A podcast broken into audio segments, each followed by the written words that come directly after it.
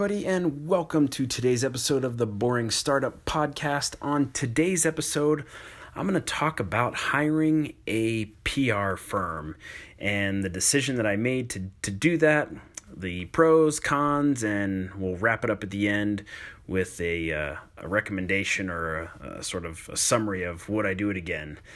And so let's get started. So, setting the background as I try to do uh, pretty much every time we, we have a story like this is when you post a project on Kickstarter, like the hour you go live, you will start to get emails from people telling you that they can get you lots more backers.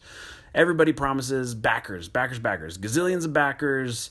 You just have to hire them and pay for their service, which is the best service in the world, and they will get you new uh, backers for your project. And all of these are very akin to like your standard recruiting emails. If you work in tech, you probably get those uh, quite a bit that, you know, have nothing personal about your project. It's probably an algorithm that finds the new projects on Kickstarter and then sends a canned email.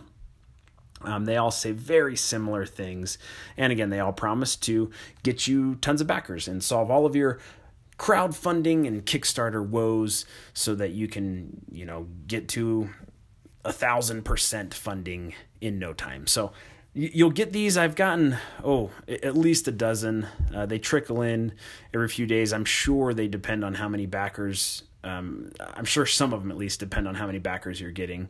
And quite honestly, you know, the, the, the Kickstarter for the puck has flatlined, you know, basically after launch. It's gotten a few pickups here and there. I found um, I've gotten a few people from the Facebook ads that I ran. Uh, Kickstarter search is one that works.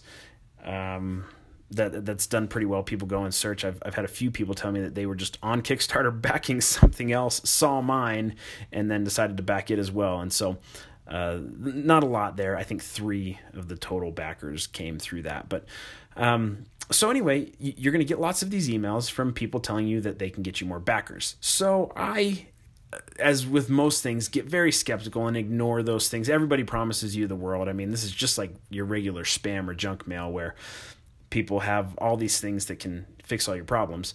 And so I just I delete them all. I delete every single one of them. Well, as the campaign carried on and I was still on the plateau and just not going anywhere, um, you know, the feelings of doubt start to creep in and that's that's a strong emotion, I guess. When now now the emails come and you're like, um, maybe should I? Like, can they solve my problems? And I know, I mean, goodness, come on, Kevin, I know, no, this is all this is all spam. Uh, but then I got one one day, um, that was quite personal. It was it it addressed me by name, which most of them don't. Um, it talked about the project specifically and talked about the story that I posted on the project. And uh, the person that reached out had said, you know, I, I think that we could have success if you let us do our thing. And so props to that person for very good uh, sales ability. But I got to a point where I was like, oh, I think I'm going to do it. And then I, I said, no, gosh, wake up. This is dumb. You're not doing this. And then I sat back and I thought, you know what? What if this really could make a difference? Like PR is a real thing. I, am not I'm not anti PR and uh, marketing. Obviously, I'm I'm always trying to find ways to to make the project pop and and get it out in front of the right people. I've been talking about that in, in several episodes here where I'm I am trying actively trying to find the market and get in front of it. And that's literally what PR firms do. And um, so I, I started to really think maybe maybe this is what I need. Maybe I do need some PR. And so um, I I literally had had my card out ready to check out and purchase this plan and walked away from it. And then a few days later it just kept nagging at me like what if what if this is it? And so um, to give you a, some background I, I went with it's called space. The website is spacedigitalpr.com and uh, they have several packages and i don't i'm on the site here. I don't know if it's not super intuitive how to get there um, from their main page oh please contact us for pricing. Eh, they gave me a direct link. The, the pricing is is here somewhere. Um, but anyway for there's a beginner package. There's there's like three or four packages of different values where the the basic difference is that they give you a a higher number of anticipated impressions. And I've talked about impressions before. Impressions is a very funny number uh, they talk about funny money in business. Like impressions are, are the funny metric, where you know somebody slamming through their feed, just scrolling as fast as they can. Like if your image shows up in that scroll, that's an impression, and so that's that's one of those. But anyway, there are different tiers, uh, guarantee or promote or I don't know that they guarantee it even, but tell you that this is the number of impressions that you can expect going from the lowest package starts from like 100 to 200,000 impressions all the way up to like a million plus impressions and um, different values there. But anyway, the beginner package was $585, I believe is is what I ended up paying for it. And so I I, I did it. I said, "You know what? $585 is kind of a lot. Like I'm the the bank account for the business is running low after all the product development and advertising and stuff." But I said, you know what? I have to at least try it. And the worst that happens is I have a great podcast that, that I can talk about. So here we are. Um, so I paid five hundred eighty-five dollars. The what was included with that was they will write you a press release, which I had sort of done already, but instead of giving them my press release, I I wanted them to you know write theirs from scratch to see how different it was. Uh, they write a press release. They uh, distribute that press release to you know thousands of outlets and they also do like a targeted outreach to industry specific outlets. And so um, and they have examples on their websites of how you know if you're if you're kickstarter or crowdfunding in this like outdoors area they will try and target specifically several outdoor outlets uh, to get you published in along with all of the other blanket um, press release um, push that they do. And so that's what you get for $585 uh, i hit the the checkout button and immediately I got an email saying, you know, we need answers to these questions to help us write the press release and any assets that you have. They need, you know, high resolution images and things like that.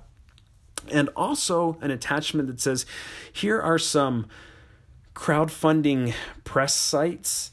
Um, you should post your project on all of them.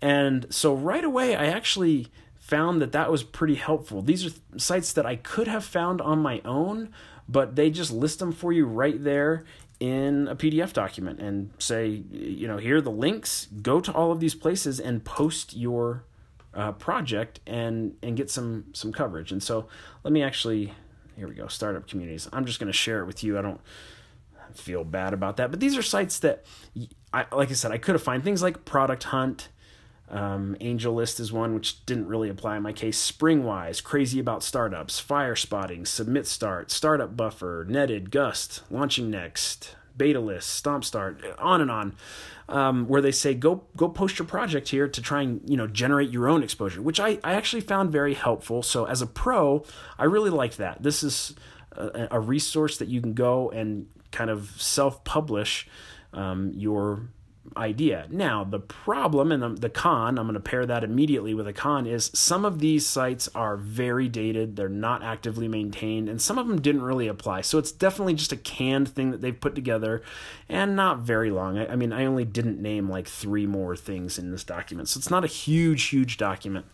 Um, but again, it was nice. It kind of gave me all the sites, but again, not all of them were applicable, and some of them I, I didn't even bother with because they seemed old. And I will actually do a, spe- a specific, excuse me, uh, follow up on one of them and how I hated them. But I'll, I'll save that for uh, a future episode. And so that was really cool. So I got that and I started, um, you know, logging onto these sites and posting it to try and get some um, exposure. Well, then it went radio silence. They said, you know, it takes a couple days to write the the press release, and then um, it takes us several days to to distribute it, and then we'll give you a wrap up or a, a sort of a a recap of where it's published and all these other things in your numbers to see what you paid for. And so, uh, I, sorry, I said Radio science. That's not true. I got them all the information. They wrote a press release. It really wasn't much different than the press release that I had written. Um, and so I'm going to give myself props on that. I feel like I did a pretty good job because I, didn't read theirs and think like, oh man, mine's garbage. This thing's the best. Um, it was like, oh yeah, okay, it was about the same thing I came up with. Um, and so uh, they sent that they sent it out for approval. You approve it and say, "Yep, that looks good." And then I got an email that says, "All right, we will uh, get this, dis- you know, listed for immediate distribution."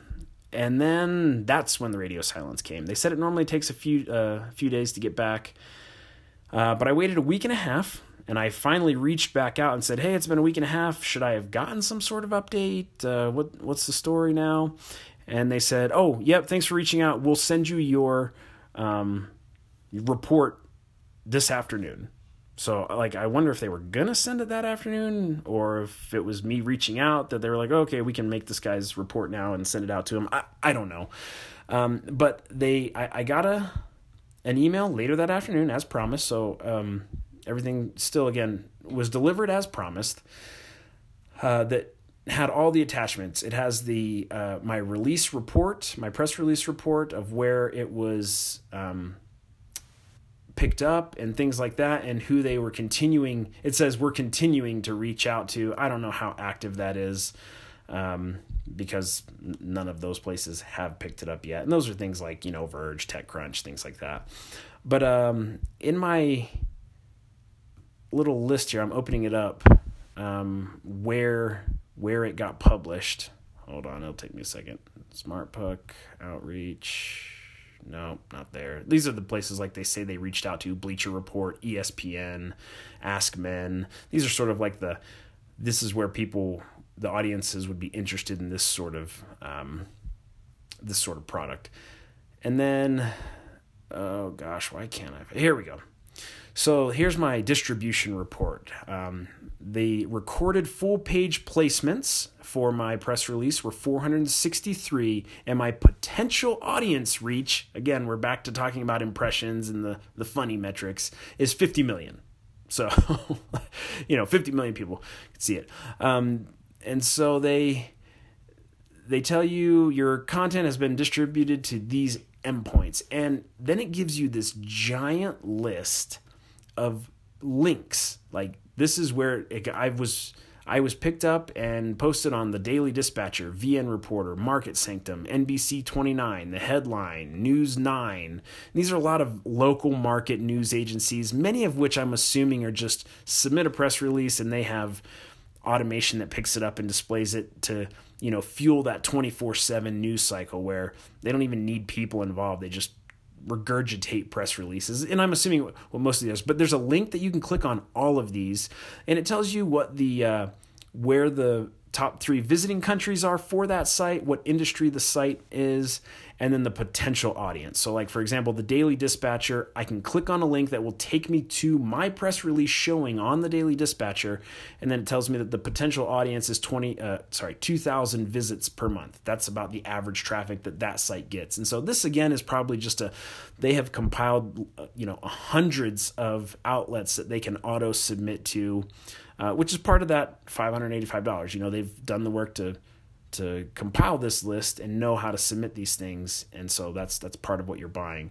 You know here i am. I, I was posted on the kansas city star. It's a newspaper that gets about 70000 visits a month. And so and again all these have links. So like if i'm going to click here on the kansas city star i'm going to click on that and it will literally take me to the kansas city star website which in this case actually looks like financial this doesn't even look like the Kansas City Star. So this is there's there's some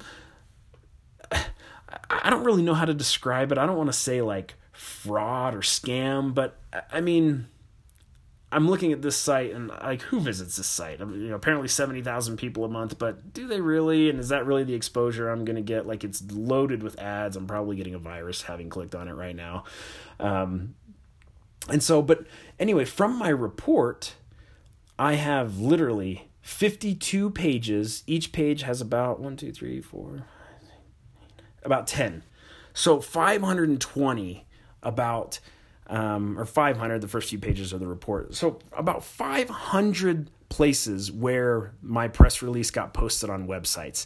And that sounds impressive, which, you know, great. I probably could have looked into these and, and found them and that's again the service that you're paying for. But the real question how many backers did I get from this $585? And as of today, um, this has been running for several weeks now. These links have been live.